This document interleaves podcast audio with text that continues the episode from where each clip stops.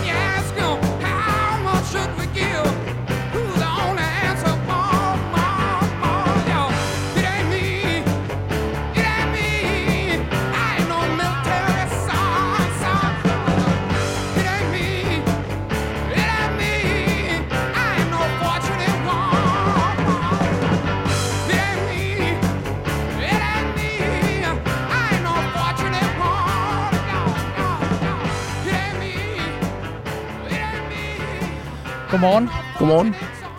Og velkommen tilbage til En God Morgen. Ja. Er det lidt klichéagtigt at sige velkommen tilbage, egentlig?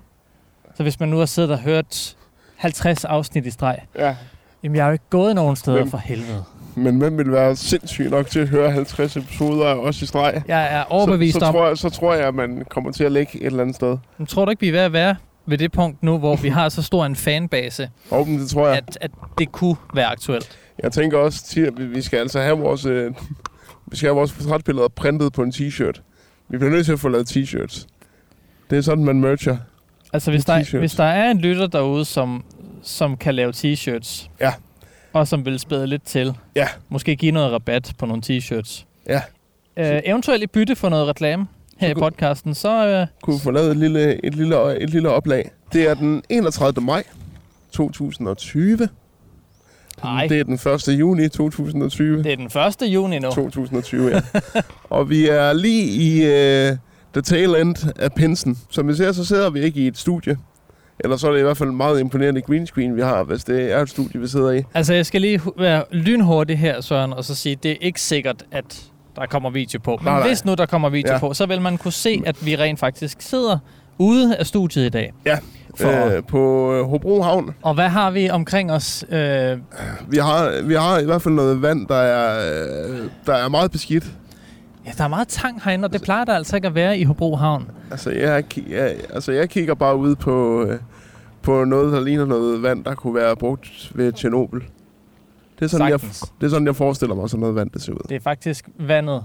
Og al forureningen deroppe fra, ja, der trænger ind i fjorden. Det er skulpet herinde. Det er alt den vand, de har hældt ud i Øresund her de seneste par dage. Det er også kommet herind. Ja, det er klamt, hva'? Ja, det er ulækkert.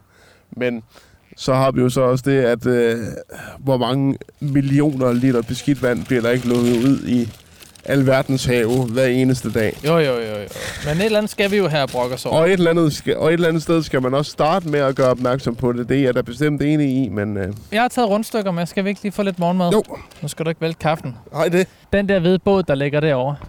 Ja. Den hedder Svanen. Og så kunne jeg jo komme med en eller anden rigtig god historie omkring Svanen, og hvad den blev brugt til engang i 1900 og 30'erne, hvordan den blev brugt til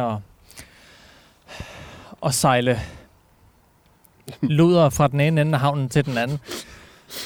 Dengang var Hobro Havn umådeligt stor. Så, ja, der skulle man sejle luder med en båd. Jeg er simpelthen den dårligste hobrogen, som man overhovedet kan finde i Hobro. Du er, altså, selvom du har boet her i lang tid, så er du vel egentlig også bare tilflytter, ikke? Jo, jeg er tilflytter. Det røde hus dernede, Søren.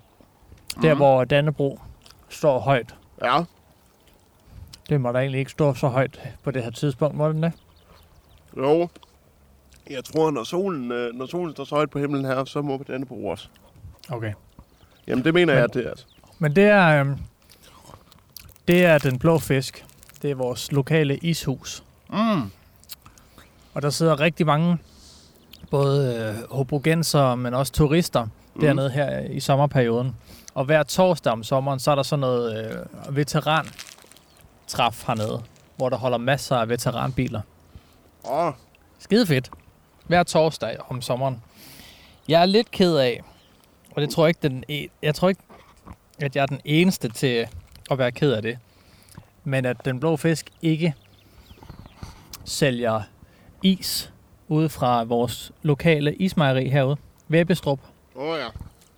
Der har du fået soft ice, ved jeg. Ja. Altså Vemstrup Mejeri laver jo Danmarks bedste flødeis. Verdens bedste. Ja. Det gør jeg. Absolut. Ja. Så tyr de til Premier Is i stedet for. Jamen det forstår jeg ikke. Det er bare fordi det er nemmere. Jamen lad være. Det er billigere. Ja, hold da op. Folk betaler sgu gerne 20 kroner ekstra for en god is. Nogen gør.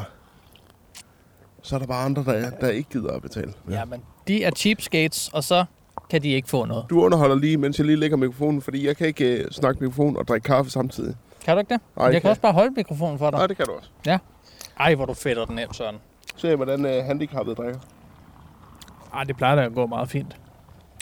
Jeg kan godt lide, at du skal holde dig til låret, mens du drikker. Jamen, det er lige, for at beskytte mod al den brandvarme kaffe, der måske kunne vælte ned på min kolde lammelår. Så vil du hellere have, at det lander på din håndflade i stedet for? Ja, her, hvor jeg trods alt kan føle noget. Kan vi ikke lige gøre sådan der? Nu er det mig og OCD'en, der lige får det hele til at kramme over. Det er ligesom en soft ice. Jamen, nu ved jeg, hvordan din mor havde det. Ja, det er ligesom... Ej, Søren, for helvede, ikke igen. Gå i.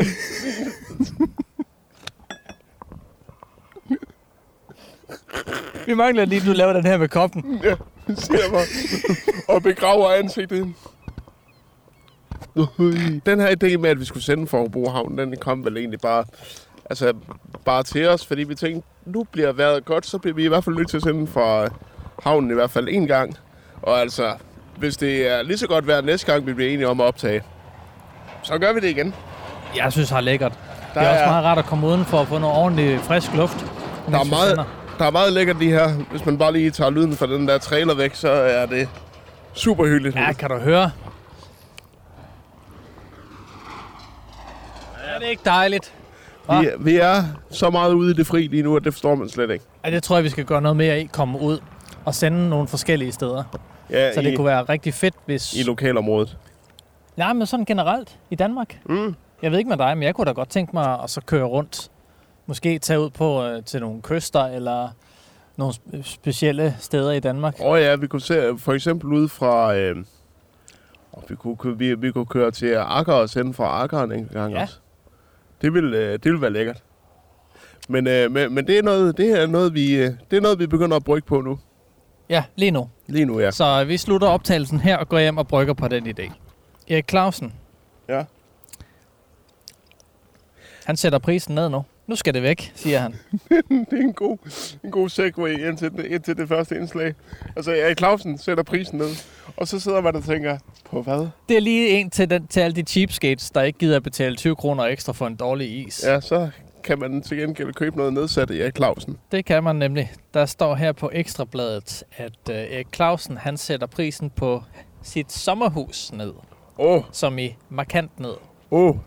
Han har jo et sommerhus i Tisvildeleje. Det har han garanteret. Det er også der, hvor Gunbritt og Torben Sæller har deres. Har det det? Ja. Sæller, han har også fortjent det, vil jeg da sige. Ja. Måske lidt mindre Gunbritt, men Torben Sæller har i hvert fald. Jamen ja.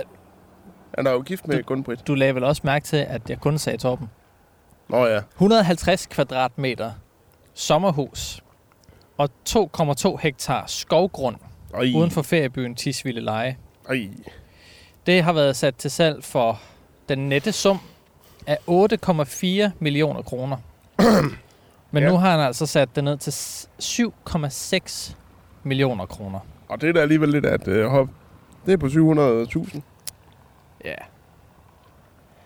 Er det en markant prisændring? Det vil jeg umiddelbart ikke sige. Jeg vil sige, hvis vi skal, når vi er oppe i det prisleje, så vil jeg jo sige, at en markant nedslag i prisen, det vil være over 1 million. Men, det er markant i hvert fald. Men altså, jeg har jo heller ikke, jeg har jo ikke rundt og har liebhaver sommerhuse, altså jeg ved jo ikke hvad. Altså, jeg ved nærmest kun, hvad en liter mælk koster, og så baserer jeg altså den hele mit økonomiske syn ud fra det. Og det er også lidt ligesom om, at detailbranchen gør det samme. Mm. Fordi hvis du lægger mærke til det, så alle steder, der er jo ikke lige nu måske, men har der været udsalg og tilbud. Ja. Og det er jo tilbud, bare du sætter prisen en 10'er ned. Jamen, så er det tilbud. Så er det tilbud. Og det kan I øvrigt også høre mere om i vores rambling fra november 19. om Black Friday, hvor vi ligesom gik i kødet på det, og sagde ligesom, hvorfor? Bilka fik jo en kæmpe røffel oven på det her tilbudsræs. De sætter, de kalder tilbudene for tilbud, selvom de ikke er tilbud. Mm. Og det er fordi, de har deres varer til tilbudspriser, og kalder det tilbud længere, end de egentlig må. Altså det er jo lidt et gammelt salgstrik. Ja. Lige så gammel som næsten menneskeheden. Ja. Bare kald det noget, og så vil folk gerne købe det. Men det er jo det, ikke også? Altså, det er jo falsk markedsføring. Det er det. Og det er ulovligt, så Bilka har jo fået en bøde for det. Det er ved at være længe siden. Ja, det er rigtigt. Ja, det kan jeg godt huske. Ja. Og det er jo ikke første gang, de fik det. Nej, det er sjovt, men så bliver ved, ikke? De har prøvet det før. Det er jo gode rundstykker, ikke? Og det er rigtig gode rundstykker. Det er sådan nogle spanske rundstykker. Spanske? Ja. Direkte fra coronaens hjemland. Mm. I Sydeuropa. Ja. De er lige fløjet herind. Ej, med den store liner.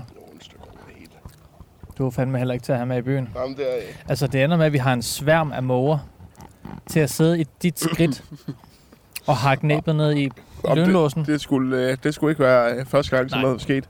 Altså, jeg tilbringer det meste af mine sommer med at blive hakket i skridtet af måger alligevel. Ved du hvad jeg tror? Nej. Jeg tror, at Clausen, han har købt en annonce i Ekstrabladet. Eller betalt nogle penge for lige at skilte med, at han har sat prisen lidt ned. Og så har de prøvet at blæse det op til en historie. Det er altså også et af de ældste trick i bogen. Hvem er det, der ser chefredaktør på Ekstrabladet nu? Det er ikke Poul Madsen mere. Det er ikke Poul Madsen længere, nej. Nej, det er... jeg tror sgu, det er... Christoffer Eriksen. Der var på Ekstrabladet? Der var på Radio 24/7. Ja. Har han fået en chefstilling der? Ja, jeg tror sgu, han er blevet chefredaktør der. Nå. Nå, men det må jeg meget undskylde, Christoffer, hvis ikke det er. Men det var bare lige det, der slog mig. Det var det navn, der slog mig. Det kan være, han kom og retter os lige om lidt. Ja, lige præcis. Så må han lige finde til Hobro først. Det ved han ikke, hvor er. Han er sådan en københavner. Han ved ikke, hvor Jysk er. Du skal bare tage E20, og så dreje til højre ved Fredericia, og så kører du op lige så langt, du kan komme. Forbi Aarhus, ja. Forbi Randers, ja. Og så drejer du til højre. Så kommer du til Hobro. Du kan ikke undgå at se det. Der er en dansk musiker. Det har du sikkert også læst lidt om, måske. Mm. Men hende der, Lydmor. Ja. 30 år. Ja.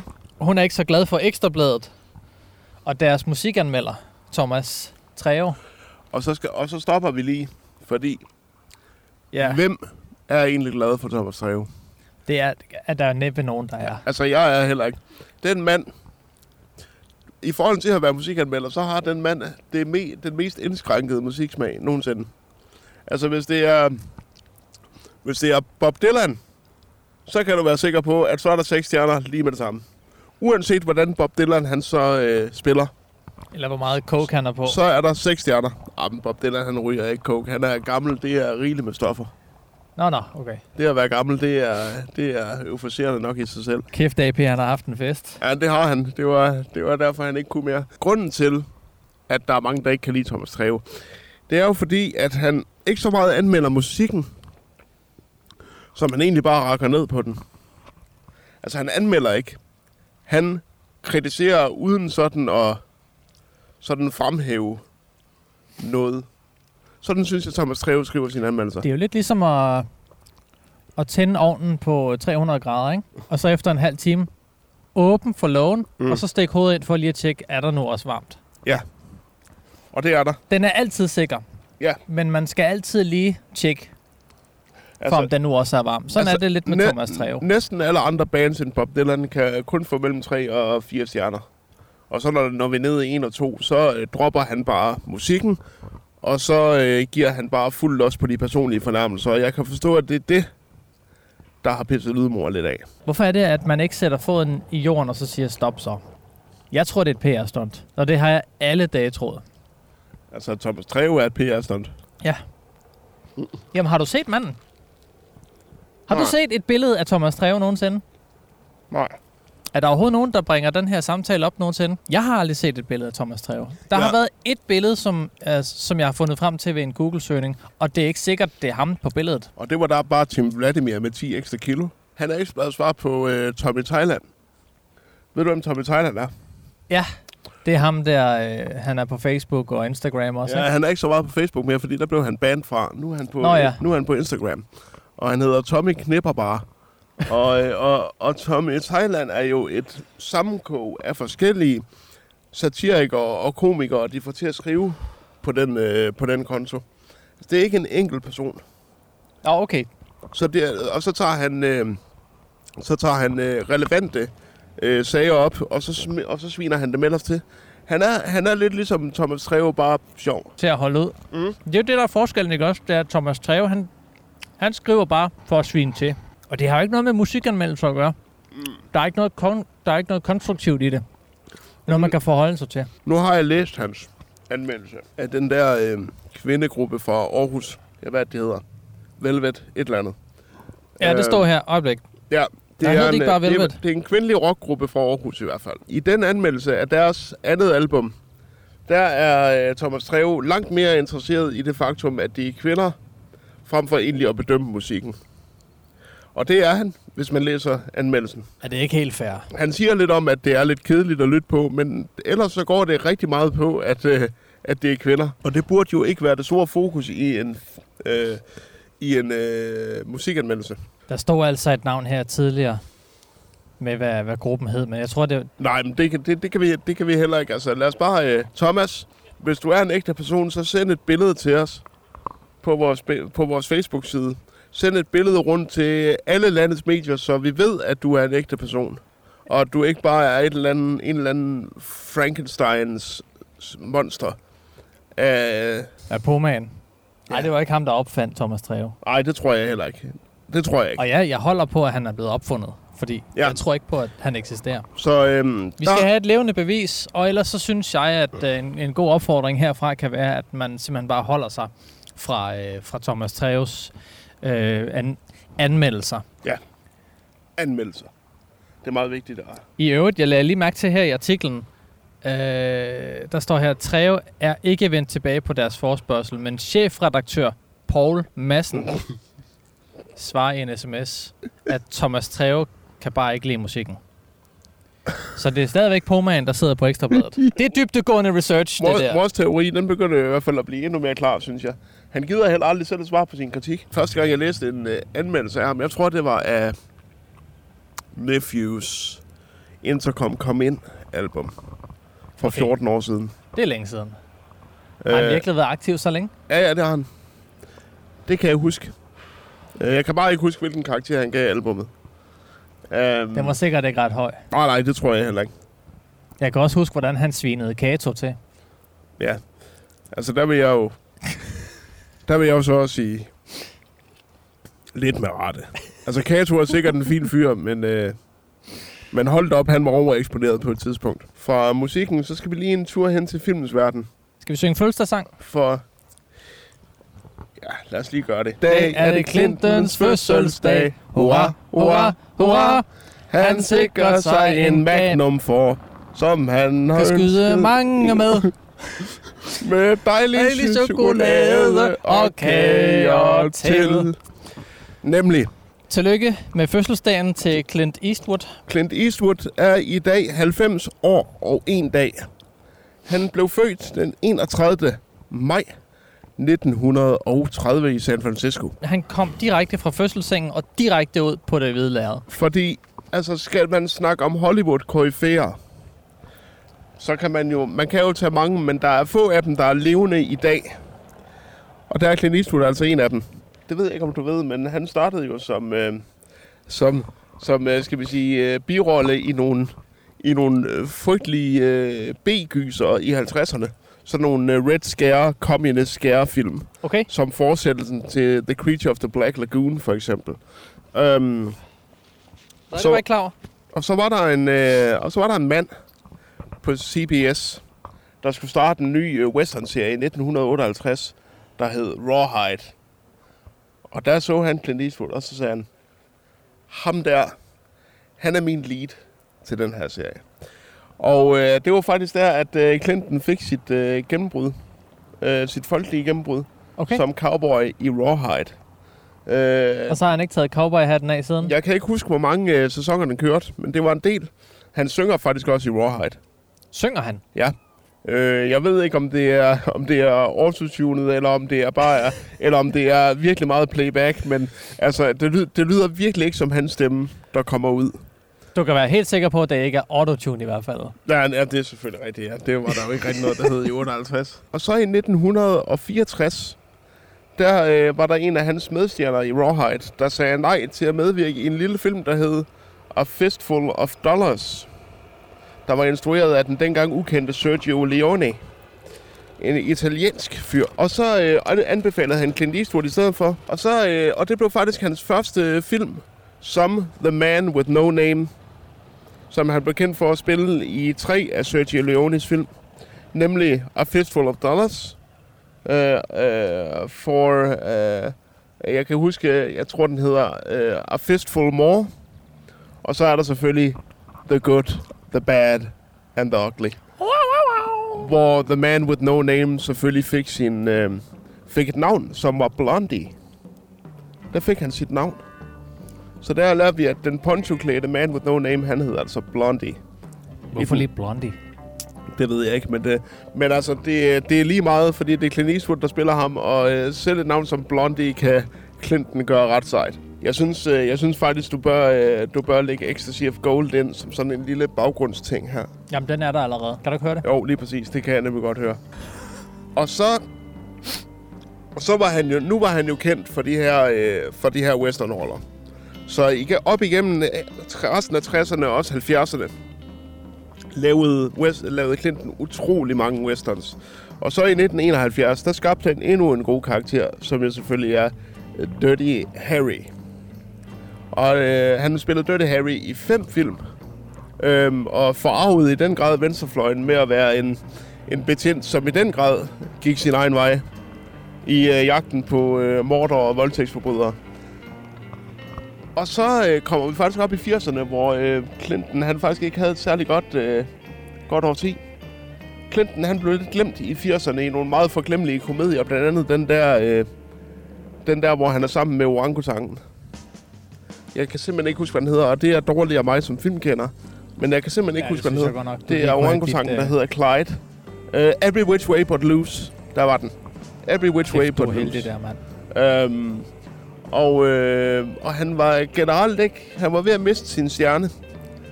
Og så lige pludselig, i 90'erne, der skete der noget. Der begyndte han, han havde allerede instrueret en del film allerede tilbage i 70'erne. Men der begyndte han primært at holde sig bag ved kameraet. Udover nogle få actionroller, for eksempel i den fremragende thriller, der hedder In the Line of Fire. Så begyndte han at instruere film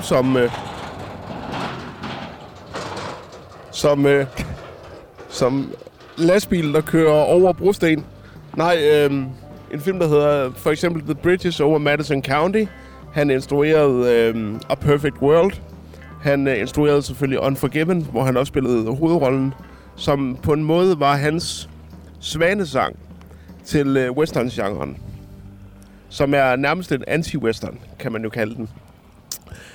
Og så i nullerne, der blev han bare der var han jo nærmest et ikon, hvor han fortsatte med at holde sig meget bag kameraet og instruerede blandt andet Mystic River. Han instruerede Million Dollar Baby. Han instruerede Grand Torino, som jo på en måde er den essentielle Clint-rolle, som nærmest er en kombination af alt det, han er, fordi at hovedkarakteren Walt Kowalski i Grand Torino er veteran fra Koreakrigen, og det er den rigtige Clint også. Og han havde generelt den der mean old man-attitude. Og det er også det, han er kendt for på hans gamle dage, ikke? Ja, nemlig. Og manden har vundet 5 Oscars. Og faktisk senest kom han ud med en film i sidste år, der er baseret på en sand historie. Nu kan jeg ikke lige huske, hvad den hedder lige nu, men han holder sig stadigvæk aktiv, og han er i pre-production på sin næste film som instruktør. Okay. Så der er ikke noget, der tyder på, at Clint Eastwood han forlader os lige med det samme. Og hvis han gør, så bliver det altså på et filmsæt, hvor han hører hjemme. Hvilket også vil være utrolig poetisk. Men Clint Eastwood har i den grad fortjent sin stjernestatus. Han er en mand, der ikke har været bange for at kaste sig ud i mange forskellige projekter, og har klaret næsten det hele med bravur. Han har endda spillet komedieroller også, hvilket han jo så selvfølgelig ikke var så elsket for, fordi at folk ville jo gerne se ham som the tough man, eller den bløde, hårde mand. Men jeg synes faktisk lige, at vi skal, for at hylde Clinton på den rigtige måde, så har jeg jo faktisk udvalgt 10 af de bedste Clint Eastwood-citater, der nogensinde er blevet sagt af ham. Prøv lige at høre, Søren, ja? Inden vi lige tager den.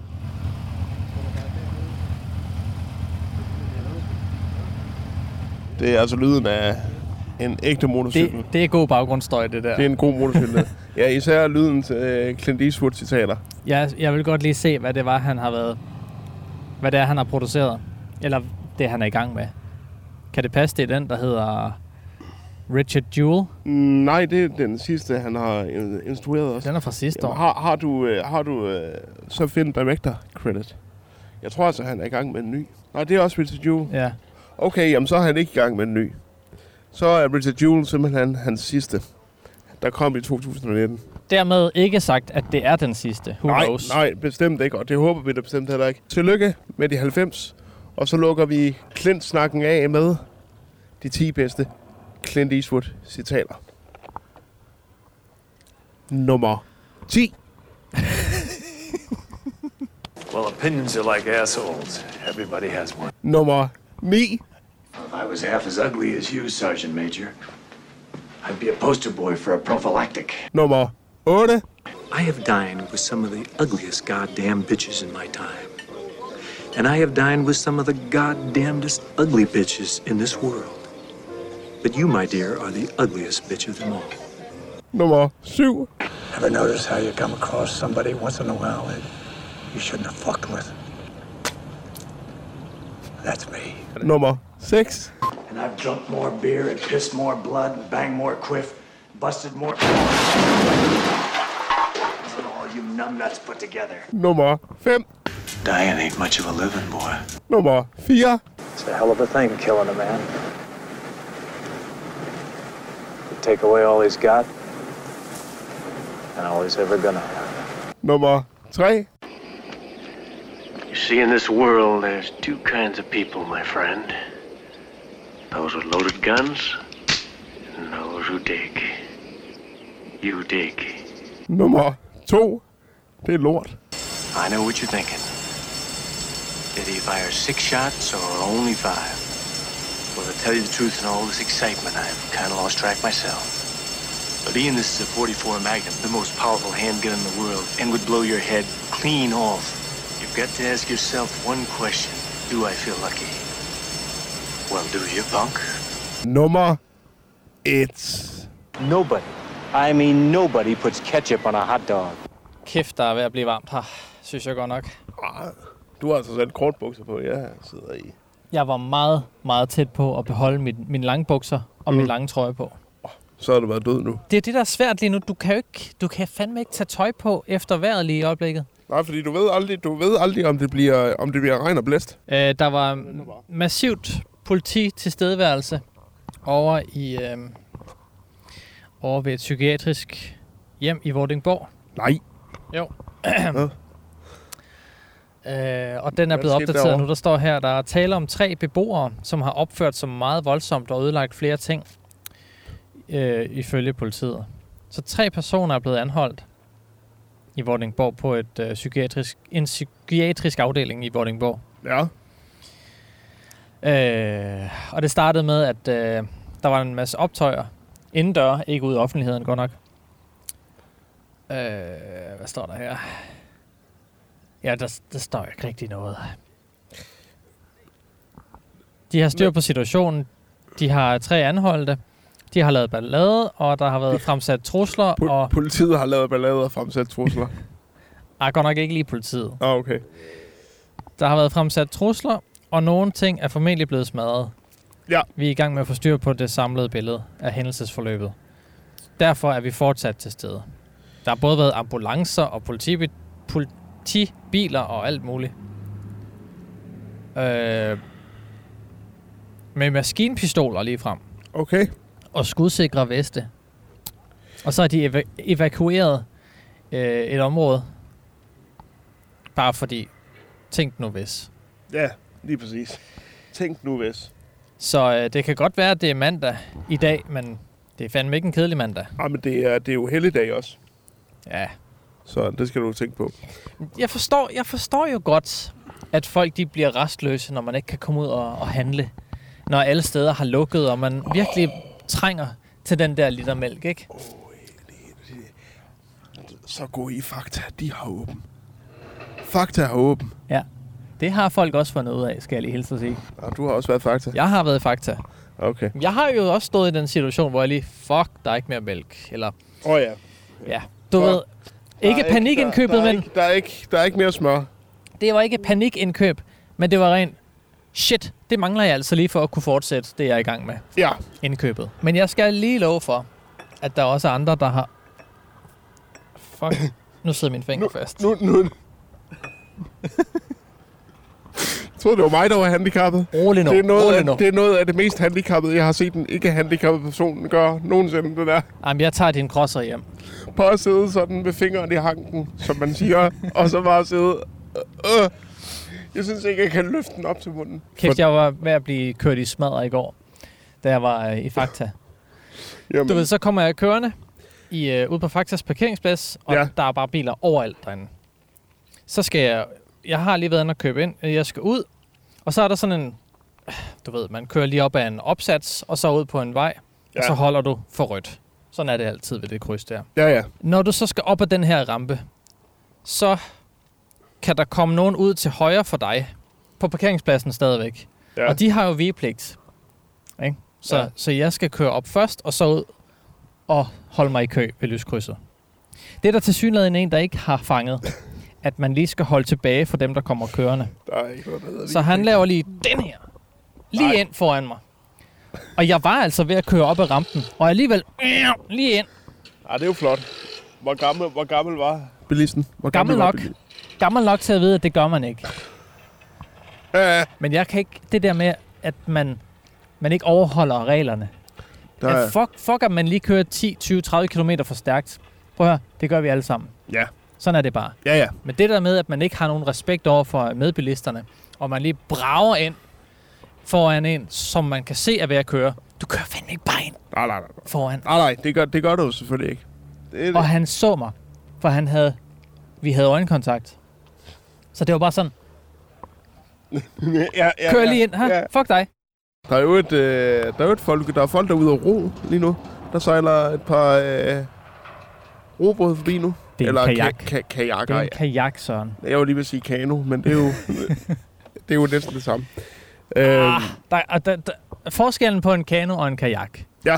En kano, den er lidt bredere, og der kan sidde 4 mand. Ja. 3 eller 4 mand i. Ja, det er en kajak, og der kan jo selvfølgelig kun være en. Ja, og den har en åre, der kun kan padle med den ene ende.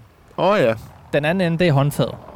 Kajakkerne, der kan du se, der har de en åre på hver side af den der stang.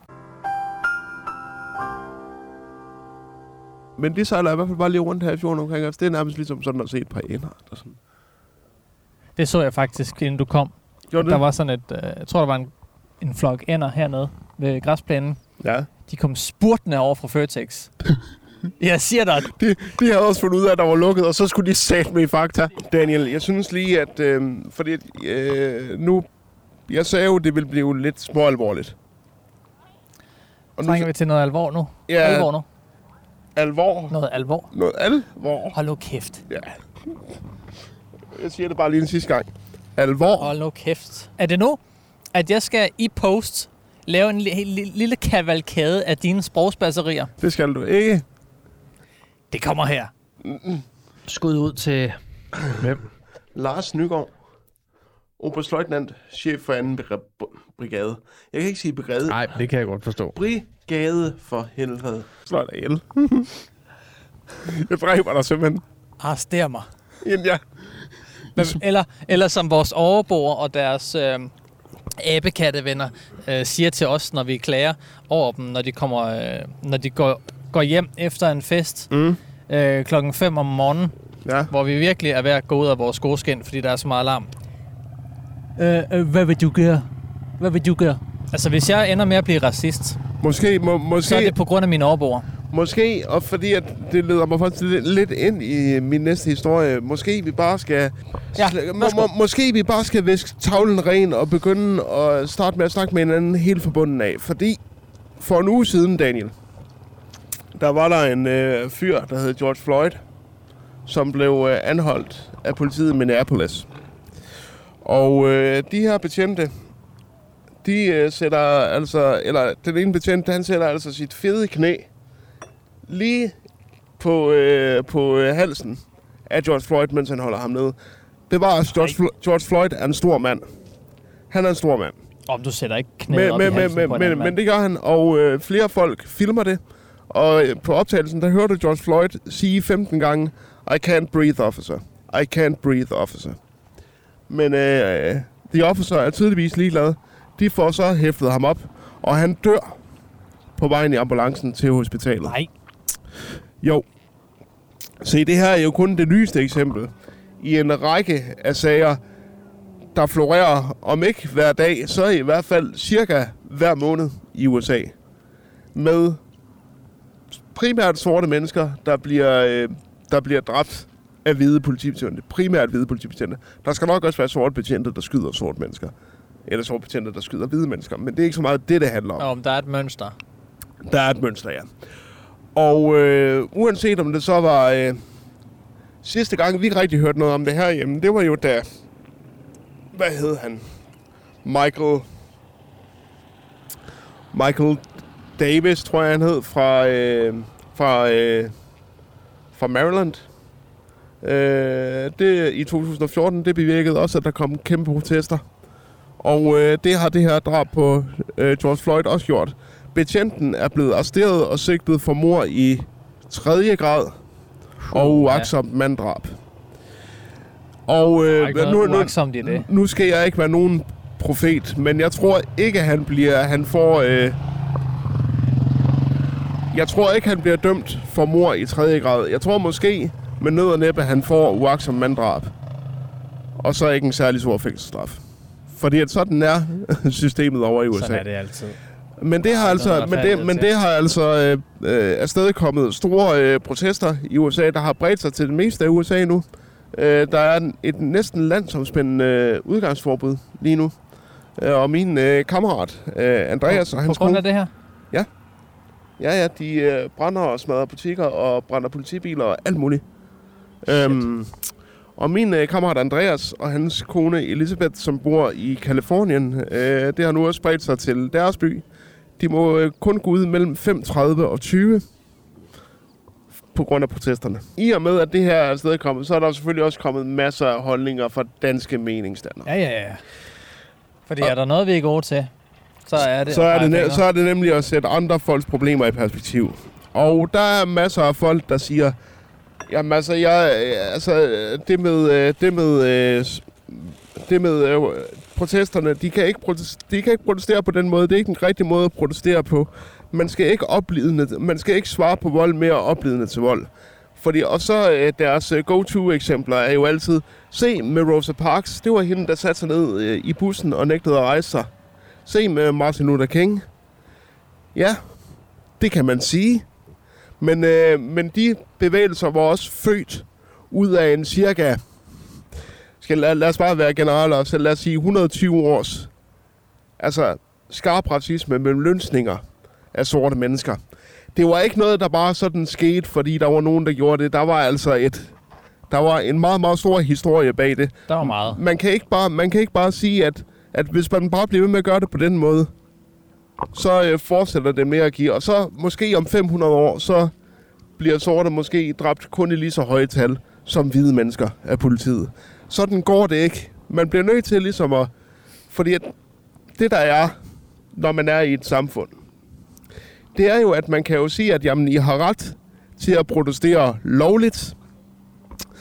Men i og med, at man siger det, så beder man også de, der protesterer, om stadigvæk at forholde sig til samfundets love.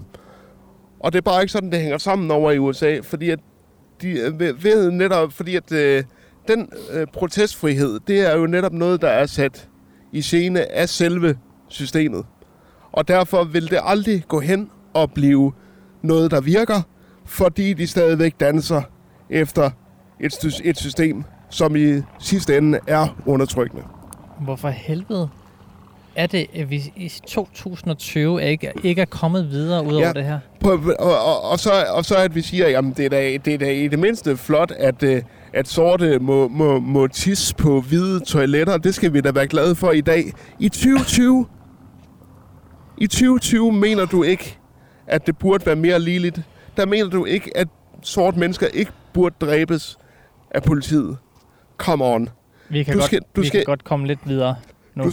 Du skal ikke sidde som dansk meningsdanner i vores faktisk ret idylliske samfund, og så gør dig til herre over, hvordan sorte mennesker skal protestere over, at de bliver udsat for ulovlig behandling af politiet på næsten daglig basis. Det kan du simpelthen ikke. Jeg kan heller ikke, men jeg kan i det mindste læse tallene. Og lad os lige slutte af med nogle af de ting, som der er et faktum, og som jeg tror, der bevirker til, at sorte i højere grad bliver forfulgt af politiet i USA. Skal der være mere kaffe? Ja, tak. Og den skal være sort. Den er sort. Tak. Jeg har ikke noget mælk med. Men nu skal vi prøve at høre. Det er nemlig fordi, at der er mangel på social mobilitet i USA. Det er en af grundene. De fleste... Hvad betyder det?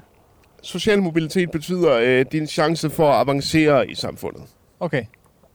Altså det er det, man snakker om, the American Dream. At man kan fødes som den laveste, og så ende op som den rigeste. Ah. Sådan fungerer det desværre ikke. Fordi 75% af alle mennesker, der fødes i fattigdom, 75% er stadigvæk fattige, når de vokser op. Og det er jo fordi, at USA har et system, der i den grad fastholder folk i fattigdom. Ja, selvfølgelig. En anden ting er mindstelønnen i USA. For den er stort set stagneret siden 1970'erne. Nu skal I prøve at høre. For hvem? For arbejdere på føderalt niveau. Uanset farve? Uanset farve, okay. Ja. Så det vil sige primært arbejderklasse. Og der er flere sorte i arbejderklassen. Mm. Så lad os sige sådan her. Produktiviteten i de her lavklasseerhverv er steget med 72% siden 1979. Hvad tror du mindstelønnen for de samme erhverv er steget i samme periode? Altså produktiviteten er steget med 72%. Så prøv at gætte, hvad mindstelønnen er steget med. Det kan jeg fandme ikke gætte. Er vi oppe over 50%? Nej, vi er under 12%. What? Ja, så vil man også fastholde folk. Hvis man insisterer på at give folk færre penge for mere arbejde, så er det fordi, man vil fastholde folk i fattigdom. Hvordan fanden kan man så få dem til at arbejde mere? Jamen det kan man, fordi de stadigvæk har en familie at forsørge. De tjener, og bare lige for at sætte det lidt mere i relief, så har mindstelønnen i erhverv på det føderale niveau, den har været stagneret på 7,8 $7,25 i timen de sidste 10 år. $7,25 i timen. Hvad er det? Lige hurtig hovedregning.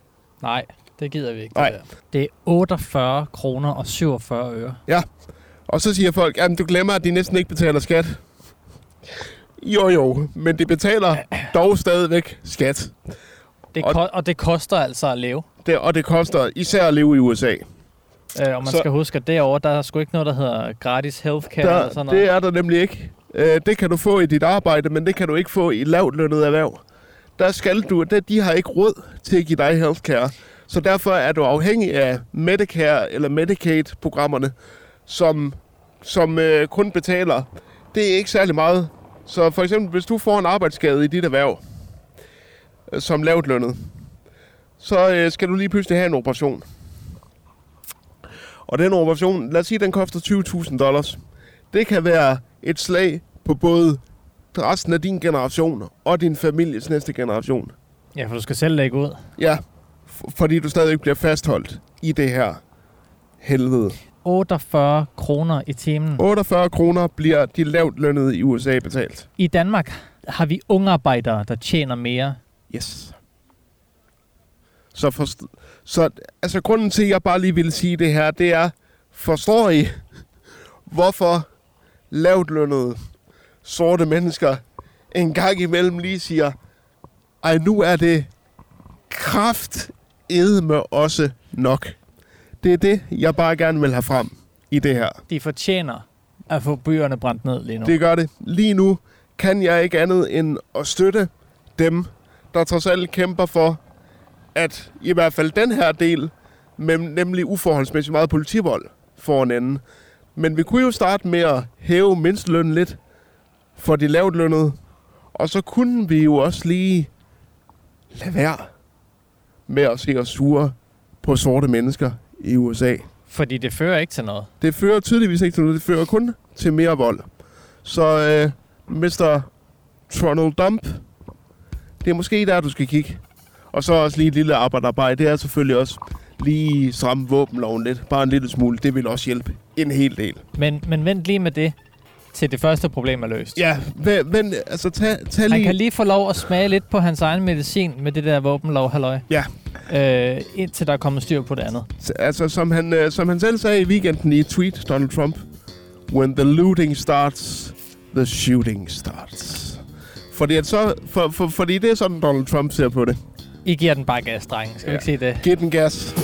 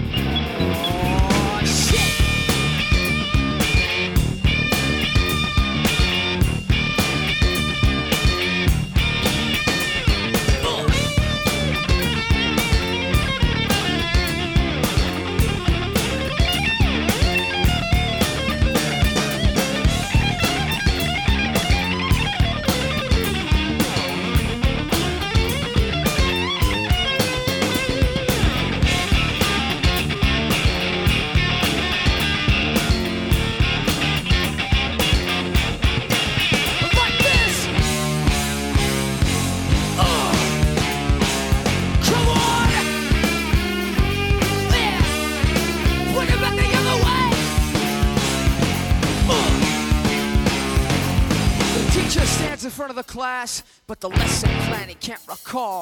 The students' eyes don't perceive the lies mounting on every fucking wall.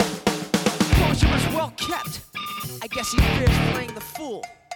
The place the students sit and listen to that bullshit that he learned in school. Europe ain't my rope to swing on. Can't learn a thing from it. Yeah, we hang from it. Gotta get it, relevant. Like a motherfucking relevant. Expose and close the doors on those who try to strangle and mangle the truth. Cause the circle of hatred continues unless we react. We gotta take the power back. Yeah, we gotta take the power back. Come on! Yeah, we gotta take the power back!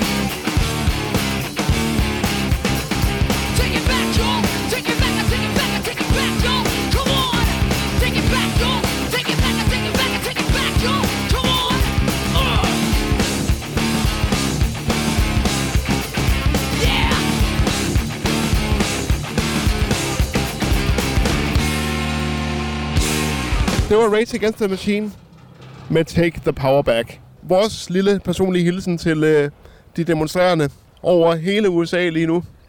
Bare fortsæt. I Danmark går det knap så hit til. Du ved godt, altså som i USA, når nok er nok. Ja. Så gør man noget voldsomt, eller man reagerer. Det gør man.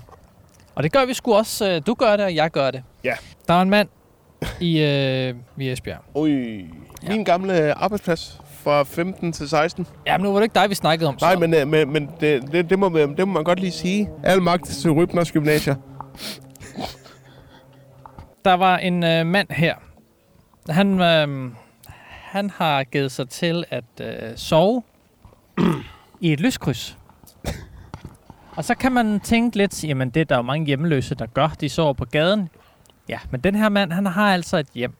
Mm. Han har en god seng. Han har trygge omgivelser, som han kan være inde i, når han har lyst. Men det havde den her mand altså ikke den her aften. Eller morgen, skulle jeg næsten sige, klokken 04.41. Der fandt politiet en mand, eller de fandt ham ikke, da de modtog en anmeldelse. Og så fandt de ham liggende i krydset mellem Gammel Vardevej og Grådybet i Esbjerg. Vel at mærke i egen seng.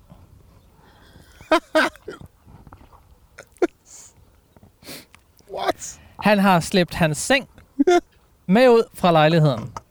Og direkte ned i lyskrydset. Jeg er kraftedeme. Og ved du hvorfor? Nej, det glæder jeg mig til. Fordi han var så fucking træt af hans nabo. Han var så træt af hans larmende nabo. Så han tog alternative midler i brug. Ja. Og slæbte sengen ned i lyskrydset og gav sig til at sove der. Der skulle altså en politianmeldelse til, ja, for at få ham til at slæbe sengen tilbage i lejligheden og sove videre der. Ja. Jeg tænker, hvis det nu havde været mig i den situation, og det kunne det sagtens have været, fordi jeg har en larmende nabo. Det er jo netop det, jeg tænker. Lige prøv på det. Ja. Netop. Så det havde ikke været folk, der skulle ringe til politiet, fordi jeg havde gjort et eller andet, eller fordi jeg lå ude på gaden. Nej, så havde jeg ringet til politiet og sagt, prøv at høre, min nabo, han larmer så fucking meget hver eneste fucking dag. Ja. Nu gider jeg kraftedeme ikke det pis mere. Ja. Jeg sover altså ude på gaden i min seng. Jeg tager hund og Camilla med. Ja.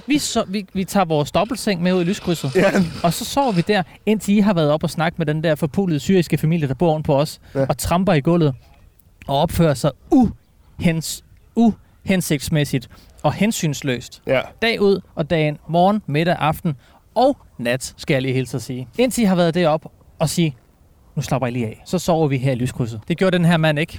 Han slæbte simpelthen bare hans seng med ud i lyskrydset. Nej, han spurgte ikke først. Og så kom der altså nogle politimænd og sagde, det må du ikke.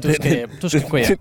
Det skal du altså ikke, den er. Der vil jeg jo mene, at han kunne have udnyttet tiden lidt bedre der. Han kunne have brugt hans chance til at sige, jamen, min nabo, han larmer så meget. Kan I ikke hjælpe mig lidt? Ja. Nej. Der er brugt nogle af dine penge. Der er brugt nogle af mine penge. Mm.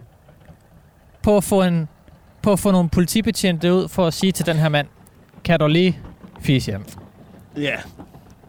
Det synes jeg er kraftet med at spille penge. Ja, det er det også lidt. Så kan man jo mene, hvad man vil om, det er det også hvordan og hvorledes. Men jeg synes, hvis vi alligevel skulle bruge nogle ressourcer på det, så kunne vi alligevel få lidt for pengene. Jamen, det kunne vi. Det er rigtigt nok. Det er jeg lidt træt af. Men det er, hvad der sker i Esbjerg lige nu. Ja. Så vildt går det til i Danmark. Så næste weekend, der kan jeg godt være forberedt på at se, at Daniel har slæbt sin dobbeltseng og Camilla og Kibo ude i et lyskryds her i Hobro. Hvis det nogensinde skulle ske, så ved du i hvert fald hvorfor. Det gør jeg. Og hvis det skulle ske, så tager jeg op og snakker med den syriske familie. Det kan du ikke, Søren. Jo, det kan jeg godt. Jeg kan snakke med alle mennesker. Okay. Altså folk skal bare lige kigge mig i øjnene en enkelt gang, og så kan de ikke modstå mine puppy dog eyes. Jeg er ligesom sådan den der bløde hundevalp. Det er jo det, der er problemet. Du skal jo kraftedeme få dem til at forstå det. Ja, men bare roligt. Det gør jeg også. Jeg gør ligesom de fleste kamphunde gør, du ved. Sådan, du ved, lige opfører sig lidt kendende til at starte med, og så når de er blevet komfortable med det, så bider du fingrene af. Så bider jeg. Og så slipper jeg ikke. Så, det er orden. Og så skal jeg nok få dem til at forstå, at de lige skal stoppe deres fejring. I hvert fald skal stoppe deres så hyppige fejringer, fordi at et hvert bolig har ret til at feste, men hvis det er så slemt, som du fortæller mig, at det er, så er det måske også uforholdsmæssigt meget. Jeg hørte det selv jo. Jeg har selv hørt det. Jeg har selv hørt trampen på loftet. Jeg har været hjemme hos Daniel og Camilla. Ja, det er rigtigt. Og der er altså uforholdsmæssigt meget trampen. Jeg ved godt, ja, børn, haha. Men så bed dine unger om, der bor nogen nedenunder. Måske vi bare lige skulle vise et bare sådan modikum af respekt. Der er også en forskel på børnestøj, børnelarm og grin og, og sjov og ballade fra børn til direkte trampen i gulvet. Ja. Altså som i, du hopper og gør en indsats for, at der kommer en lyd i det gulv der. Ja, lige præcis. Det lyder virkelig som om, at de kommer op på væggene nogle gange, og op i sofaen, og hopper fra sofaen og ned i gulvet. Prøv at høre her, der kommer lige et klip af, hvordan det lød her for et par dage siden. Klokken 23:30 om aftenen.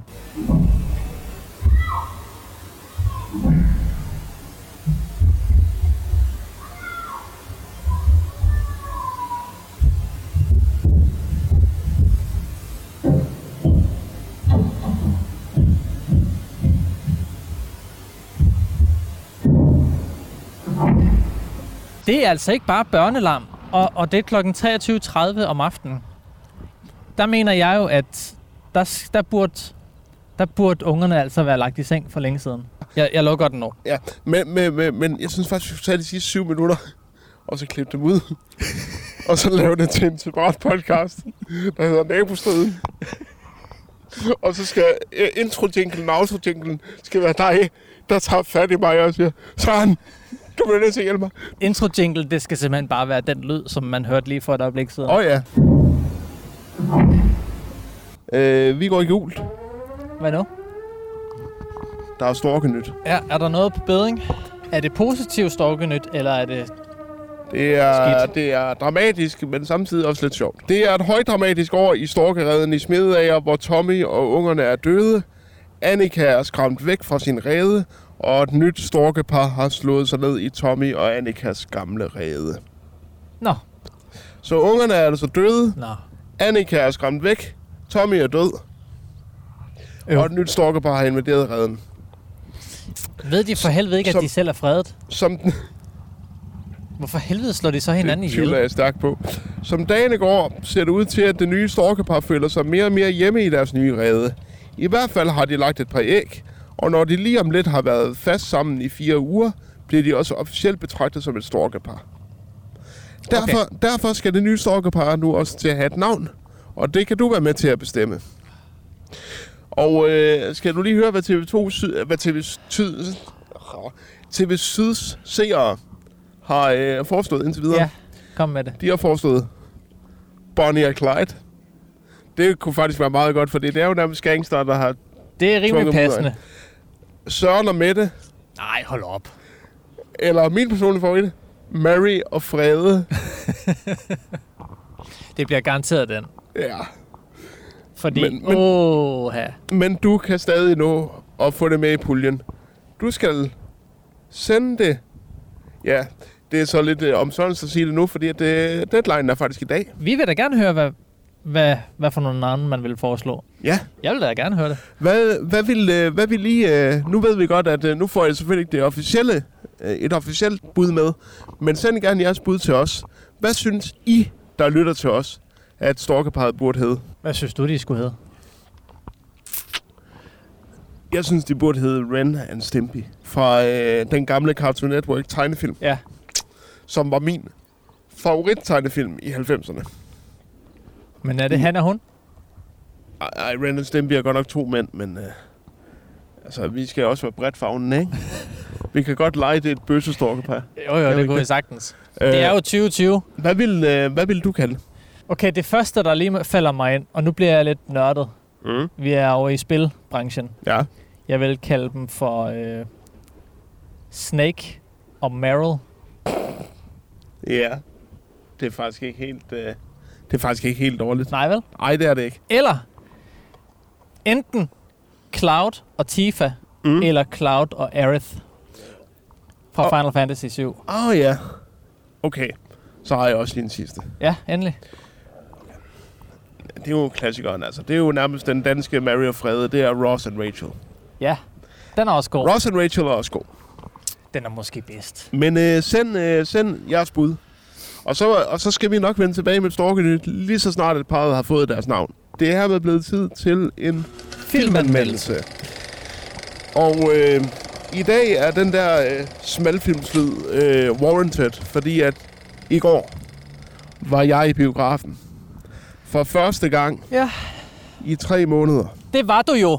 Jamen, du ville ikke se kød og blod alligevel, det ved jeg jo godt. Jamen, det ved jeg jo, Daniel. Du ville jo ikke se kød og blod. Eller måske en film, der indeholder kød og blod, men ikke kød og blod.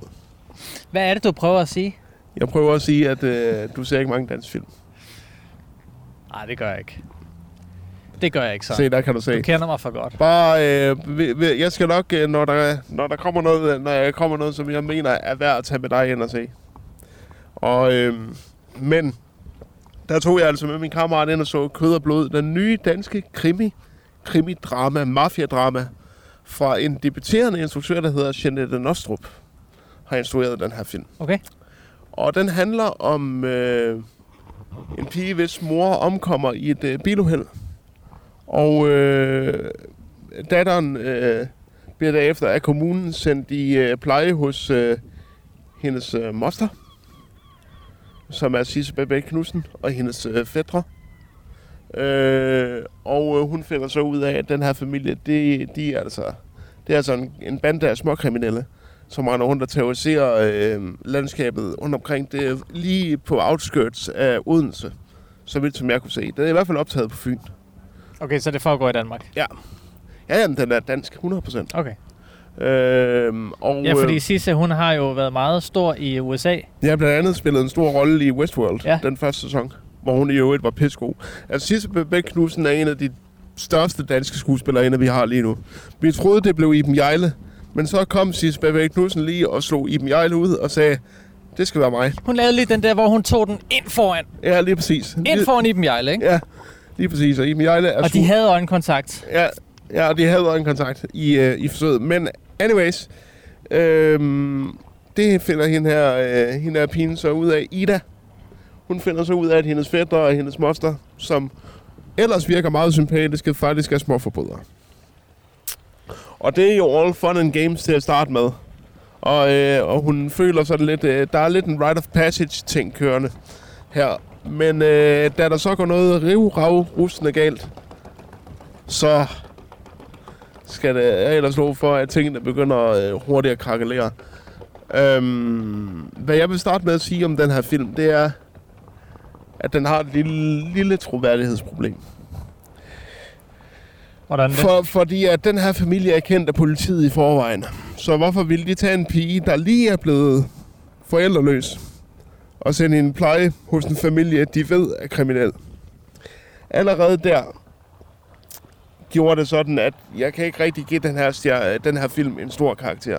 Nå. Fordi at jeg mener, at krimidramaer, de burde være realistiske. Og det er også i og med, at den tager sig selv så seriøst, så burde den også lige have tænkt på det lille plothul. Jeg ved godt, at det er jo en dansk. Jeg ved godt, at kommunen kan være nogle idioter en gang imellem, men så store idioter er det altså heller ikke. Og så vil jeg også sige en anden ting. Den lider under det, som mange danske krimier gør. Det er for det meste skrevet af mennesker, som skriver kriminelle, som de tror kriminelle opfører sig. Ah. Det vil sige, at de har store tatoveringer, og de laver ikke andet end at bande og drikke øl hele tiden. Altså, jeg tror, det gør kriminelle sikkert også, men de laver sikkert også noget andet. Det kommer som også meget an på, hvad for en type kriminel man er. Præcis. Altså, som Tarantino for eksempel skriver dem. Altså, han siger også, jamen, de snakker også om alt muligt lort, som vi gør. Ja. Så derfor bliver karakteret, altså galleriet, også en lille smule utroværdigt. Jeg vil dog sige, der er to, der skiller sig ud. Dem, den pige, der spiller Ida, som jo er debutant, hun spiller utrolig godt. Hun siger en masse bare alene med hendes øjne. Hun er en rigtig god skuespiller, som jeg håber at se mere til. Og så selvfølgelig Sisbeth Knudsen. Hun lider måske lidt under et manuskript, der tager sig selv rigtig seriøst en gang imellem, og bliver lige lovligt lidt melodramatisk en gang imellem. Men når Sisbeth Knudsen hun bliver sur og begynder at stikke lusinger ud til højre og venstre, så tror man på det. Jeg har prøvet før. Jeg har fået en losing af Sisbeth Knudsen. Ja. Ej, det har jeg ikke, men jeg kunne fandme godt tænke mig det. Nej, jeg mener, Sisse, hun har prøvet det før, ja, det der med at stikke losing. Ja, det har hun. Det har hun. Så Sisse, hvis du vil være med i en podcast, så må du også godt have lov til at give mig en losing. Du hørte det her først. Har du et lille crush på Sisbeth Knudsen? Ja, det har jeg måske også. Det er jo fordi, at jeg kunne rigtig godt lide den eneste ene. Nå ja. Hvor hun spillede hovedrollen. Så det skal jeg ærligt sige. Ja, det har jeg. Jeg elsker dig, Sisse. Guilty pleasure. Ja. Men den her film, den er også for lang. Altså, den var 1,5 time, men den føles umådeligt længere, fordi at den kører lidt i ring. Den har et plot, der svarer til cirka 45 minutter. Og så er der 45 minutters fyld. Det er sådan, jeg vil beskrive den her film. Men der er solidt skuespil fra de to hovedrolleindehavere. Der er noget faktisk ret innovativt kameraarbejde indimellem. Der er en rigtig god lydside, men generelt skuffer kød og blod en hel del. Den får 3 store kørestole. Det var også lidt det, jeg gættede. Men invitationen til Babette er stadig åben. Det var en god anmeldelse. Jo, tak. Og det er dejligt at være tilbage i biografen. Jeg kan godt sige det, da jeg satte mig ned i det der røde sæde der, og satte mig med colaen, og proppede den første tivoli-stang i munden. Jeg var hjemme, der. Jeg var Daddy's home. Jeg var fucking hjemme. Fra film skal vi traditionen 2 videre til musikken. Ja. For det er jo blevet tid til et musikalske standoff. Og det var jo din standoff den her gang, Daniel. Ja. Og det var jo far og søn. Det var simpelthen Thomas Helmig med Stupid Man mod Hugo Helmig med Please Don't Lie. Og det er ikke for uretfærdigt, synes du vel? Nej, det synes jeg ikke. Hvem ligger du ud med? Jamen, jeg tænker at tage Sonny Boy. Så altså Hugo? Hugo Helmig. Ja, skamtrollen. Jeg gætter lidt på, at du havde forestillet dig, at du ville tage jeg tager Daddy. Selvfølgelig tager jeg Thomas. Fordi jeg kender dig for godt til at vide, at nej til nyt. Ja. Du har den der nej til nyt mentalitet. Det er nej til nyt, ja. Og det har jeg altid sagt. Du er nostalgiker, så det batter. Ja. Du skal ikke have det har jeg altid sagt, og jeg har altid været den samme. Ja. Jeg har aldrig forandret mig. Det er jo ikke, fordi han har en voldsomt spændende historie. Nej. Men her, der er der trods alt lidt. Han hedder... Hans fulde navn er Hugo Helmi Toft Simonsen. Han er søn af Thomas Helmi og René Toft Simonsen. René, eller René vil jeg kalde jer. Ja. Han er 21, og han blev kendt... At han kørte over nogle brosten med en trailer. Jeg synes, de kører mange gange, dem der. Ja, det er kun for at provokere os nu. Ja, det ved jeg godt. Næste gang, så lægger vi lige de der... Vi tager lige og fejrer nogle glasskår op, og så ja, lige præcis. Lægger det ud på kørebanen. Eller bare de der skarpe krummer for rundstykkerne. Det kan også punktere et dæk. Det kan jeg love dig for. Nå. Men Hugo, han blev altså kendt på baggrund af en dokumentarserie fra DR3, der hed den Hugo og Helmi. Den hed Hugo og Helmi, ja. Ja, kort fortalt. Det handler om, at Hugo, han er 19 år, han har lyst til at være popstjerne ligesom hans far. Ja. Og hvilken hver 19 år, jeg har ikke drømt om det. Han ser meget op til hans far, og hvor søger man så hen, hvis man skal have noget inspiration til, hvordan man bliver en popstjerne? Det ved jeg ikke. Man spørger dig farmand, fordi han har prøvet det. Han har været der. Og han er der. Så far, vil du ikke hjælpe mig? Hvad skal jeg gøre for at blive en popstjerne? Og så har vi en dokumentarserie ud af, hvor man følger hans rejse fra, hvad for nogle tanker gør han, og hvor ender han. Jeg har ikke set den, skal jeg lige være hurtigt til at sige, men den er på DR TV lige nu. Og den kan du jo se, hvis du betaler din licens. Dun, dun, dun. Der er han altså bedst kendt for at have medvirket i den tv-serie. Ja. Og så kan man jo så regne ud, at udspillet, eller den ender jo lidt med, at der kommer en popstjerne ud af Hugo Helmi. Ja. I 2017, der udgiver han debutsinglen Please Don't Lie, som blev den mest spillede danske sang i dansk radio det år.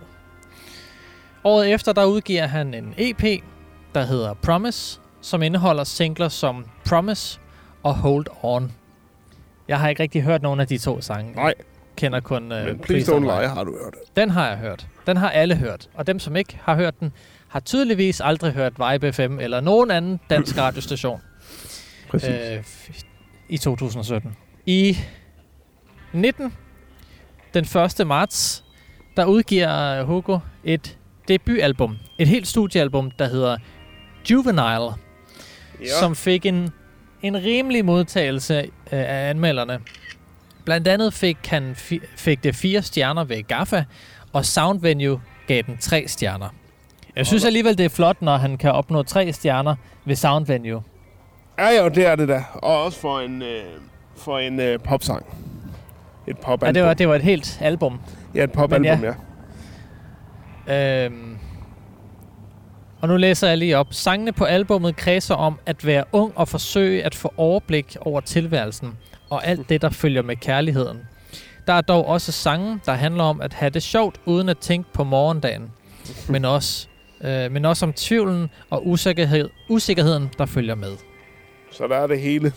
Og det tror jeg lidt afspejler sig lidt i Hugos personlighed og væremåde, hvis man kan sige det sådan. Ja. Fordi der sker jo det, at han i 2019 bliver anholdt. Det er rigtigt, ja. Ude foran hans forældres hus. Ja. Han bliver anholdt og tilbageholdt af politiet, og han må altså tilbringe natten i en fængselscelle. Og manden var altså blæst væk på kokain. Det var i høj grad. Ja. Det var meget alvorligt. Og det var også derefter, det kom frem, at han havde et kokainmisbrug. Han havde lige været på besøg hos farmand. If you know what I mean. Det var ikke whisky-smagning. Nej, det var det ikke. De skulle hjem og holde. Nej, det var det ikke. Men han krøb altså til korset, og derefter så fandt hele Danmark jo så ud af, at han altså havde et kokainmisbrug, og det resulterede så i, at Hugo han aflyste alle hans koncerter resten af året. Og jeg tror stadigvæk ikke, han er ude at spille endnu. Nej. Det er sådan lidt Hugos historie. Ja. Og der er ikke rigtig den store baggrund om selve sangen, udover at den jo har haft sin oprindelse i dokumentarserien. Kan vi jo passe og hoppe videre til farmand. Udover at være blæst væk på kokain, så er her Stupid Man navnet på Thomas Helmis 8. album. Og hans 3. på engelsk. Det blev udgivet i september 94 af BMG. Og Stupid Man er selvfølgelig titelnummeret på albumet, og var også den første single, der blev udsendt.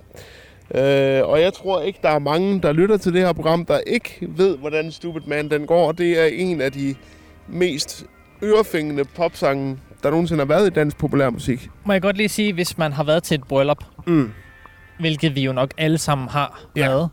Eller skal på et eller andet tidspunkt. Ja, så har man allerede stiftet bekendtskab med sangen. Og hvis man aldrig har været til bryllup før, så kommer du i hvert fald til at stifte bekendtskab med den. Fordi den bliver spillet til alle bryllupper. Eller hvis du har set Clown the Movie, der kommer Frank op og afbryder Thomas Helmig midt i Stupid Man, midt på Skanderborg Festivalen, mens han råber, "Boo! Boo!" Okay. Det er stadigvæk godt. Men det blev altså Thomas Helmigs største kommercielle succes. Og okay, jeg altså mærke solen sådan. Kæft, det brænder lige nu. Jeg skulle have taget solcreme på. Undskyld, jeg afbryder, men... Jamen det... Shit. Nå. Jamen, vi slår lige et slag for, at man husker solcreme, ikke også? Husk solcremen. Sige nej til hudkræft. Det blev hans største succes, og på en uge solgte han 20.000 eksemplarer af den her single. På en uge i Danmark 20.000 eksemplarer. Og i slutningen af 1996 var eksemplaren af den her plade steget til 250.000. Hold nu kæft. Og han høstede hele 7 danske Grammy'er i 95 for årets danske album, årets danske sanger, årets danske hit, årets danske popudgivelse, årets danske sangskriver og årets danske producer. Ja, hele møllen, ja.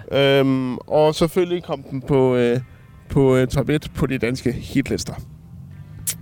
Stupid Man handler jo dybest set om, hvor dum man kan være som mand. Altså, det handler om, at du møder en pige, og du ved godt, at hun har måske en lidt anden smag i mænd end mig. Men hvis hun nu er villig til at tage en chance med en Stupid Man, så kunne det være det bedste valg, nogen af dem nogensinde har taget. Det er stort set det, den sang handler om. I hans optik. Det handler om at være underdoggen i kærlighedslivet. Og derfor tror jeg også, at det er derfor, man spiller den så mange bryllupper, fordi at enten manden eller kvinden siger, kæft, jeg har scoret højt over målet, mand. Det tror jeg, at der er mange af. Det er derfor, at damerne altid ønsker den. Ja, lige præcis. Eller veninderne gør. Ja, veninderne gør, ja. Ja. Så det var sådan set, fordi hvis vi skal tage hele Helmis karriere, det kan vi ikke nå, så vi snakker bare om Stupid Man. Men det er en af de største danske sange nogensinde, popsange nogensinde. Og du går ikke i lang tid uden at høre den, hvis du hører radio. Så skal den nok dukke op. Kommer meget an på, hvad for en radio man lytter til, vil jeg sige. Ja, men uanset hvad for, men jeg vil sige, at hvis du bare har nogenlunde sådan, hvis du hører til et bredt array af danske stationer, især P4, så skal den nok komme. Ja, P4 der er den garanteret. Ja. Så det var faktisk det om Stupid Man. Ja. Men hvem har vundet? Det har jeg sgu da slet ikke fået kigget på. Jeg tror sgu, vi har en... Ja. Ja, vi har en vinder, men det er ikke... Altså, det var et tæt løb, kan jeg se. Okay. Og det var lidt, som jeg havde spået. Ja. Altså... Fatter ved bedst. Sådan er det bare. Det er rigtigt, ja. Det bliver altså farmand, der løber med sejren. Det gør Stupid Man. Ja. Men det var et tæt løb. Vi er kun én stemme under. Så. Okay. Og skal vi ikke lige se? Og jeg vil sige, det er jo ikke engang fordi, at det er minoriteterne her, der spiller ind. Aldersgruppen, den varierer ret meget på dem, som stemmer på Hugo. Okay. Så det er ikke engang, fordi det kun er de unge, der stemmer ham op. Jamen, og det samme er med farmand. Fatter, men fatter ved bedst. Ja, så ja. Her kommer Thomas Helmi og Stupid Man.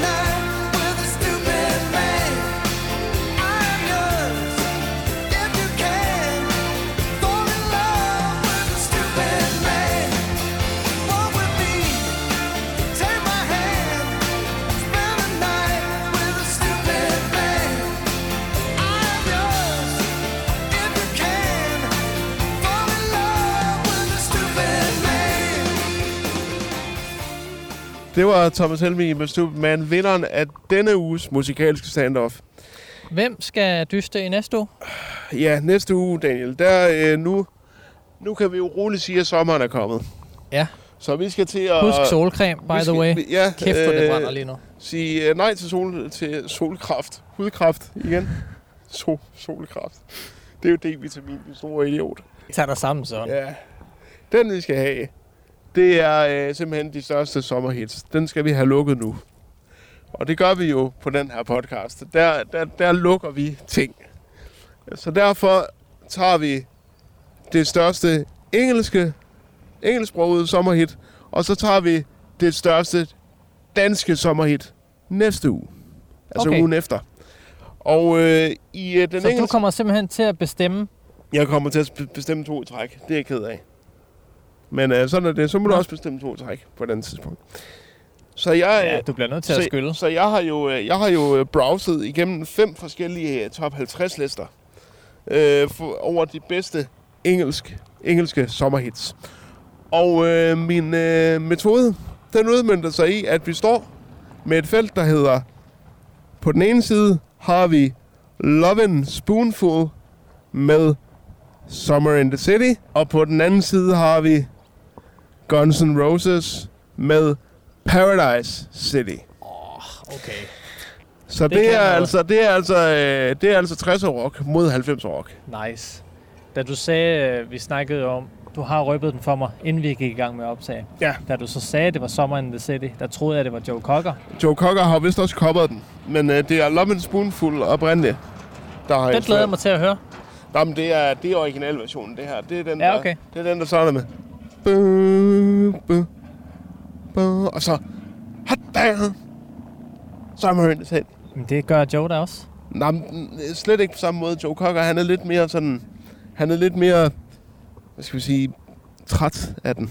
Nå. Love and Spoonful er lidt mere glade. Okay, vi skal have den gode. Så det er ja. Næste uges stand-off. Den kommer som sædvanlig ind. Også i morgen, omkring klokken 17. Så kan du gå ind på vores Facebook-side en god morgen. Og så ligger den der. Klar til, at de stemmer. Den, du synes skal vinde. Tryk på den. Yeah. Så nemt er det. Jamen, jeg kan jo lige slå et slag for, at man abonnerer på en god morgen. Inde på sin foretrukne... Hvad siger du? Lige her stillet skrubbet og gummihandskerne ud af min jordmortaske her. Ja, okay.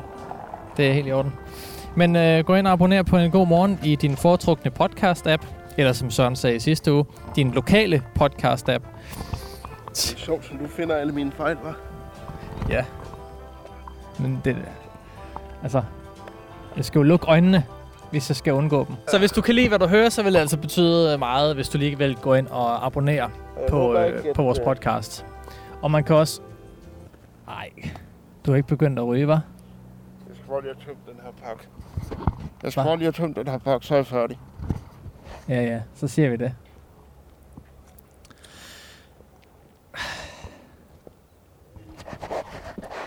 Du ved godt, nu bliver du en af dem, hvor når du først begynder at ryge en smøg, hvor jeg... Nu har vi kendt hinanden, og jeg har aldrig rigtig set dig ryge før. Så nu bliver mit syn på dig helt anderledes. Nu hader du. Jeg er lidt den type der. Så når folk begynder at ryge, så skuler jeg bare til dem resten af aftenen. Resten af dagen. Så gider jeg ikke rigtig så. Dine meninger betyder så meget for mig nu. Mindre. Ja. Nu skal jeg se her. For det er jo ved at være slutningen, og dermed... Ja, så skal jeg lige tale ind i mikrofonen. Ja. Jeg var ved at sige noget. Nå, du skal ikke bare sidde og afbryde mig. Nej. Dine smøg ryger. Nej, det skulle jeg nok ikke have sagt. Køl nu af helvede til, Søren. Du skal ikke sidde og ryge. Mm. Hvis du godt kan lide, hvad du hører, gå ind og abonner på vores podcast. Synes godt om os på Facebook, eller del et link til en af vores udsendelser. Gerne den seneste. Det vil altså betyde virkelig meget for vores podcast.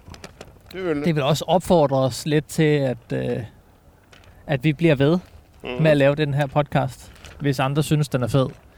I øvrigt, der er jo kommet en henvendelse fra en lytter. En ny lytter, vil jeg mærke. Nej. Jo. Ja, det har jeg vist også skrevet til dig. Skal vi ikke lige tage den? Jo. Det er ikke not sponsored eller noget som helst. Men... Så har simpelthen fået nye lytterhenvendelser. Vi har fået minimum én lytter mere. Minimum. Ja, nu skal du høre. Det kommer så lidt i kølvandet af en support-ticket. Mit regnskabssystem havde kommet med en ny feature, ja, som jeg bare skulle have, fordi den skulle bare det lignede noget, som jeg ikke kunne leve uden. Så har den virket i hvert fald efter hensigten. Jamen den, altså, kan man sige. Jeg har ikke brugt den endnu, men den har virket så interessant, hvor jeg har tænkt, det skal jeg bare have. Okay, det er et firma, der hedder Moneyflow, som har lavet en integration til Economic. Og Moneyflow, de tilbyder med den her feature, at når du sender en regning, hvis den er på over 5.000 kroner, så sender du egentlig fakturen til Moneyflow, så betaler de den. Ja. Og så er det så deres problem at sørge for at indkassere pengene hos den kunde, du egentlig skulle fakturere. Okay, så det er en mellemmand nærmest til, ja, som har krævet pengene ind? Ja, det er det faktisk. Okay. Det er sådan, jeg tror, man kalder det factoring. Den feature, den tilmeldte jeg mig så, fordi det skulle jeg have. Jeg har altså nogle kunder, som ikke er så gode til at betale de store regninger. Og det er jo lidt et problem for sådan nogle små virksomheder. Ja. Så jeg tilmeldte mig den her, og så gik der sgu noget galt. Jeg blev ikke registreret ordentligt. Og det var åbenbart på grund af en fejl inde hos Economic. Så jeg tog fat i dem og sagde, prøv at høre det her, det virker sgu ikke. Kan I lige hjælpe mig? Og så blev jeg fuldt. Jeg blev virkelig holdt i hånden hele vejen ind igennem processen. Det fikser vi. Det var Frederik god til lige at hjælpe mig med i supporten. Skud ud til Frederik. Tak for hjælpen. skidegod medarbejder, og jeg ved, at hans chef sidder også og lytter med nu, fordi det har han lovet mig, at alle medarbejderne hos Moneyflow, de vil, de vil lytte med næste gang. Så der er altså stor ros til supporten. Der er lige en fredagsbajer der. Men hvad var det nu? Så skrev Frederik efter at have løst problemet: I er i øvrigt blevet en lytter rigere. Helt ud af det blå. Jeg har ikke fortalt ham om noget som helst, og det vi laver, podcast eller noget som helst. Og det er en god morgen, han lytter til. Det er godt. Det er rigtig fedt at få at vide, at det, som vi laver, det er godt, og man kan lide det. Og at det bliver lyttet til. Det er en gang imellem, er det alt, hvad det kræver. Lige en lille skulderklap. Det er det, der er med at ryge, ikke? Nu sidder jeg med den her. Ja. Jeg ved ikke, hvor jeg skal smide den hen. Nej, ved du hvad? Du skal sluge den for all I care. Frederik, han sætter i øvrigt også pris på vores no-filter-setup. Jamen, det har vi jo ikke. Vi har jo ikke et filter. Det har vi nemlig ikke i den her podcast. Og det er jo også det, der er med til at gøre det sjovt, ikke? Altså, vi skal ikke have mundkur på hele tiden. Så bliver det sgu for kedeligt og for monotont. Så vi fortsætter, og hvis du kan lide, hvad du hører, så abonner. Det var en god morgen for den her uge. Det var en god morgen for den uge. Direkte fra Hobro Havn. Det har været pissehyggeligt. Det gør vi igen i næste uge, hvis vejret er lige så godt. Det gør vi, helt sikkert. Og husk, som jeg nævnte tidligere, hvis man har et forslag til, hvor der ellers er dejligt og sidde og snakke og få en kop kaffe eller et rundstykke. Gerne sådan inden for sådan Nordvestjylland. Ja, så skal vi ikke køre så langt. Så skal vi gøre vores bedste for at komme op og sende derfra. Og hvis man synes, man har en isbod eller en restaurant eller sådan noget, hvor man tænker, jeg vil sgu egentlig gerne lige smide lidt penge eller give en god middag, hvis I sidder og holder det her i den her restaurant eller whatever det nu måtte være. Så skriv til os, så kommer vi op og gør det. Godmorgen, og tak. Ja, godmorgen. Ja, du skal til at gætte nu, Daniel. Det er længe siden, vi har haft gætteleg. Hvor er armbåndet? Den 29. januar var jeg til bowling i Hillerød med nogle kollegaer. Da jeg kom hjem, havde jeg tabt mit guldarmbånd. Der er en, der har napset det. Jeg har efterfølgende forsøgt at finde det, men uden held. Kan du se, hvor det er henne nu? Får jeg et flexjob igen, eller skal jeg begynde at søge pension? Okay. Jeg er 61 år og har slidgigt i begge mine knæ samt lidt i lænden. Okay, hun skal søge pension. Og der er en veninde, der har napset det armbånd der. Det er helt 100. Okay. Eller også er det datteren. Altså, hun krasser af snart alligevel. John svarer jo lidt længere, end han plejer nu, så nu skal du prøve at høre. Ja. Du har altid arbejdet meget. Der har også altid været skæve tidspunkter, men du har været glad for det. Du har arbejdet med flere forskellige ting. Senest har du arbejdet med mennesker. Selvom du har haft problemer med dine led, har du passet dit arbejde alligevel og været glad for det. Det var bare her til sidst, det ikke var så rart, da der også var en del konflikter på arbejdspladsen. Du var dog ikke en del af dem. Du blev kommet i et nyt flexjob. Det er et større sted, hvor der godt at være. De ved, at de ikke skal presse dig for hårdt. Du vil kunne blive der, indtil du går på pension. Okay, godt svar. Der var svar på det ene spørgsmål. Det falder på plads med det nye job i løbet af et halvt år. Når du går på pension, vil du stadig have lidt timer der. Dit armbånd er fundet på bowlingstedet af personalet og skulle være der endnu. Så der havde du slet ikke ret i noget af alt det, du sagde der. Men det er alligevel... Tror du ikke, at der var en medarbejder, der var løbet med det armbånd der? Det kan selvfølgelig være. Det er guld. Det kan selvfølgelig være, ja. Det finder vi aldrig ud af. Får han kontakt til sine børn? Jeg har før skrevet til dig, hvor du fik ret. Nu prøver jeg igen. Min ældste søn fik 2 børn. I dag er han alene. Vil han få et godt fast forhold til sine børn?